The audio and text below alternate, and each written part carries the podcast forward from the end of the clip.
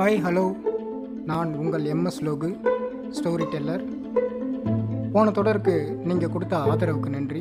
உங்கள் ஆதரவோட அடுத்த கதையை ஆரம்பிக்கிறேன். லைக் பண்ணுங்கள் ஷேர் பண்ணுங்கள் இதை நீங்கள் யூடியூப்பில் பார்த்துட்டு இருந்தால் சப்ஸ்கிரைப் பண்ணுங்கள் விஜயஸ்ரீ பத்தொன்பது வயசு காலேஜ் படிக்கிற பொண்ணு. ஹாலிடேக்கு வீட்டுக்கு வந்தவ வர வழியிலே காணும். கம்ப்ளைண்ட் பண்ணி நாலு நாள் ஆகுது. இந்த போலீஸ் எந்த நடவடிக்கையும் எடுக்கல. அந்த விஜயஸ்ரீக்கு என்ன ஆச்சு? பி ஹாலிடே ஹாலிடே ஹாலிடே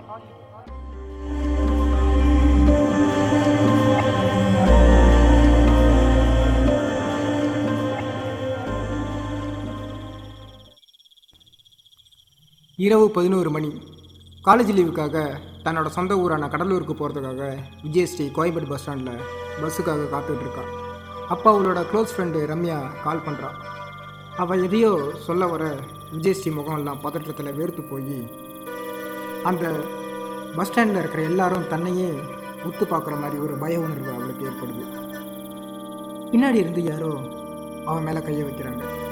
விஜயஸ்ரீ பதறி போய் திரும்பி பார்க்க அது பஸ் கண்டக்டர். என்னம்மா கடலூர் போகணுமா? விஜயஸ்ரீ எதிர்பார்த்துக்கிட்டு இருந்த அந்த பஸ் வந்துருச்சு. வேக வேகமாக அந்த பஸ்ஸில் ஏறி உட்காந்துக்கிறார் அது வெய்யக்காலமாக இருந்தாலும் ஜன்னல் கண்ணாடியை சாத்திக்கிறா இன்னும் ஆறு மணி நேரம். இரவு பயணம் வேற. வெளியில் யாரோ ஒருத்தவன் அவளை பார்த்துக்கிட்டு அதே பஸ்ஸில் ஏறி உட்காடுறான்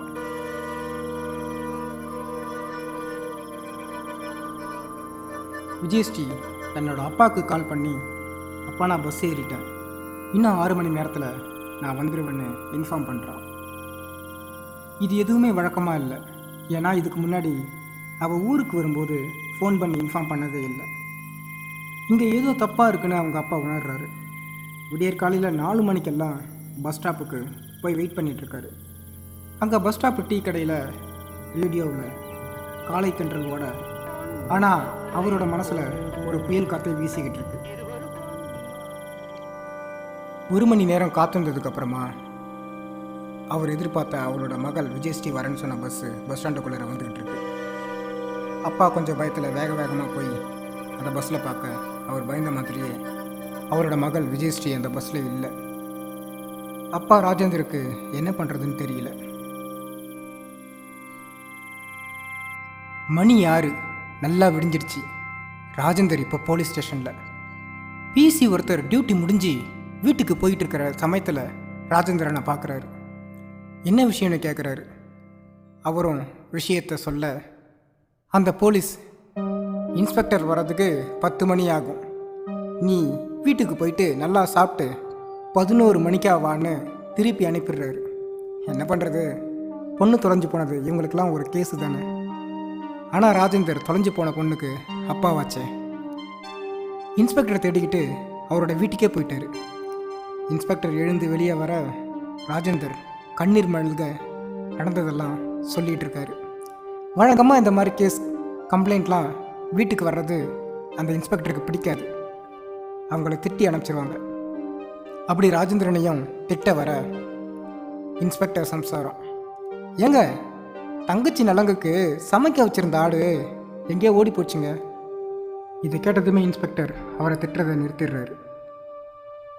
இந்த ஆடு காணாமல் போனது அப்புறம் ராஜேந்தர் கம்ப்ளைண்ட் பண்ண இன்ஸ்பெக்டர் வீட்டுக்கே வந்தது. இதெல்லாம் எங்கேயோ சிங்க் ஆகிற மாதிரியே தெரியல. சரி நம்ம கதைக்கு வருவோம். இன்ஸ்பெக்டர்கிட்ட கண்ணீர் மல்க நடந்ததெல்லாம் சொல்ல இன்ஸ்பெக்டர் பொண்ணு காணாமல் போனது சென்னையில்.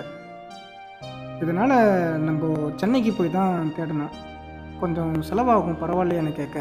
ராஜேந்தர் தான் வச்சிருந்த பணத்தை எல்லாம் இன்ஸ்பெக்டர்கிட்ட கொடுத்துட்டு கண்ணீர் மல்க சீக்கிரம் கண்டுபிடிச்சி கொடுங்க சார். உங்களை தான் நான் நம்பியிருக்கேன். அப்படின்னு கையெடுத்து கும்பிட்டு அங்கேருந்து போகிறாரு பொண்ணு காணாமல் போனது ஊரில் எல்லாருக்கும் தெரிய வர ஆறுதல் சொல்கிறன்ற பேரில் ஊர் மக்கள் அவங்கள காயப்படுத்திட்டு போனது தான் மிச்சம் விஜயஸ்ரீ காணாமல் போய் நாலு நாள் ஆகுது.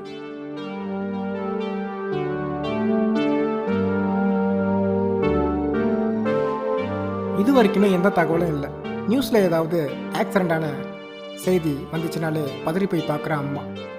ராஜேந்தர் கவலையில் தூங்கிட்டு இருக்க திடீர்னு ஒரு சத்தம். அது விஜயஸ்ரீ டென்த்து ஃபஸ்ட்டு மார்க் வாங்கினதுக்கு ராஜேந்தர் வாங்கி கொடுத்த சைக்கிள். இப்போ கீழே விழுந்துருச்சு. இதை பார்த்ததுமே ராஜேந்தருக்கு தன்னோட பொண்ணு விஜயஸ்ரீ தன்னை சீக்கிரமாக வந்து காப்பாற்றுங்கன்னு சொல்கிற மாதிரியே ஒரு உணர்வு. இப்போ ராஜேந்தர் தகவல் தெரிஞ்சுக்க போலீஸ் ஸ்டேஷனுக்கு போகிறாரு அங்கே இன்ஸ்பெக்டர் அவரை கண்டுக்க கூட இல்லை.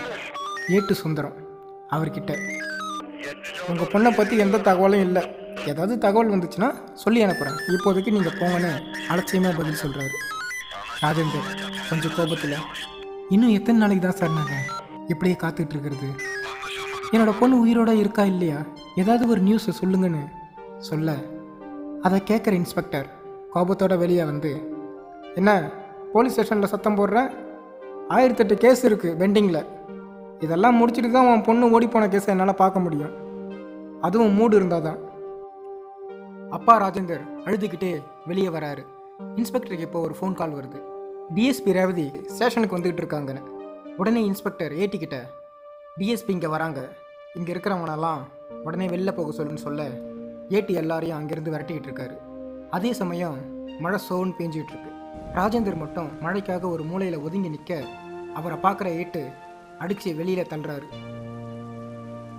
இப்போ ராஜேந்தர் அழுதுகிட்டு வெளியே வர அதே சமயம் பிஎஸ்பியோட வண்டி உள்ளார என்ட்ரி ஆகுது. பிஎஸ்பி ரேவதி கார்ல இருந்து இறங்கி வேக வேகமாக ஸ்டேஷனுக்குள்ளார போகிறாங்க இன்ஸ்பெக்டர் கிட்ட அந்த ஏட்டுவை கூப்பிடுங்க.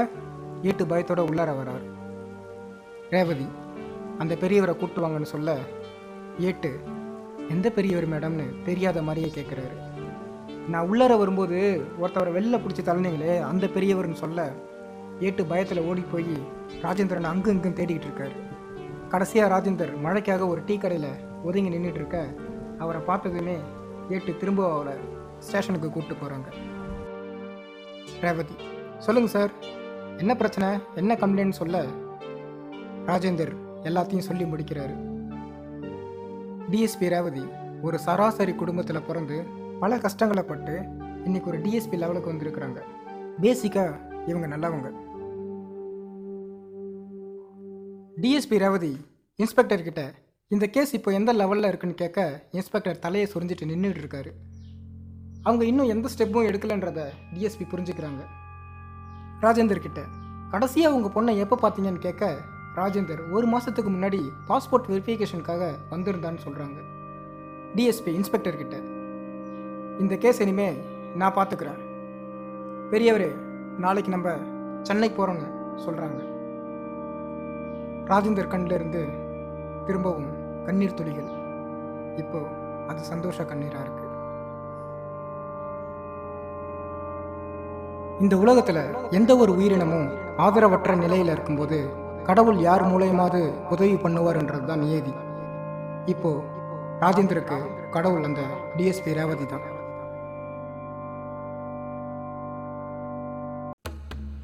நாளைக்கு ரேவதி ராஜேந்தர் அப்புறம் ரெண்டு பிசி சென்னைக்கு போக போகிறாங்க விஜயஸ்ரீ காணாமல் போன மர்மத்தை கண்டுபிடிக்க போகிறாங்க இனிமே பல சுவாரஸ்யமான திருப்புமனைகள் இந்த கதையில் இருக்க போகுது.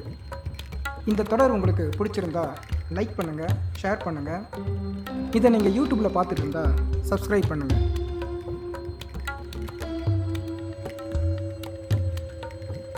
பிஎஸ்பி ரேவதி பெரியவர் உங்கள் பொண்ணு கடத்தப்பட்டு இருந்தால் அவளோட பேக் அந்த பஸ்லேயே தானே இருந்திருக்கணும்? அப்படி எதுவுமே இல்லையே. அப்போ அவள் கடத்தப்படலைன்னு தானே அர்த்தம்? மேடம் இங்கே ஒரு பேக் கிடக்குது. டிஎஸ்பி சொல்லுங்கள் சரியாக புரியல. Back madam. விஜயோட பேக் இங்கே காட்டுக்குள்ளார கிடக்குது. இந்த லாக்டவுன் உங்களுக்கு சுவாரஸ்யமாக இருக்க போகுது.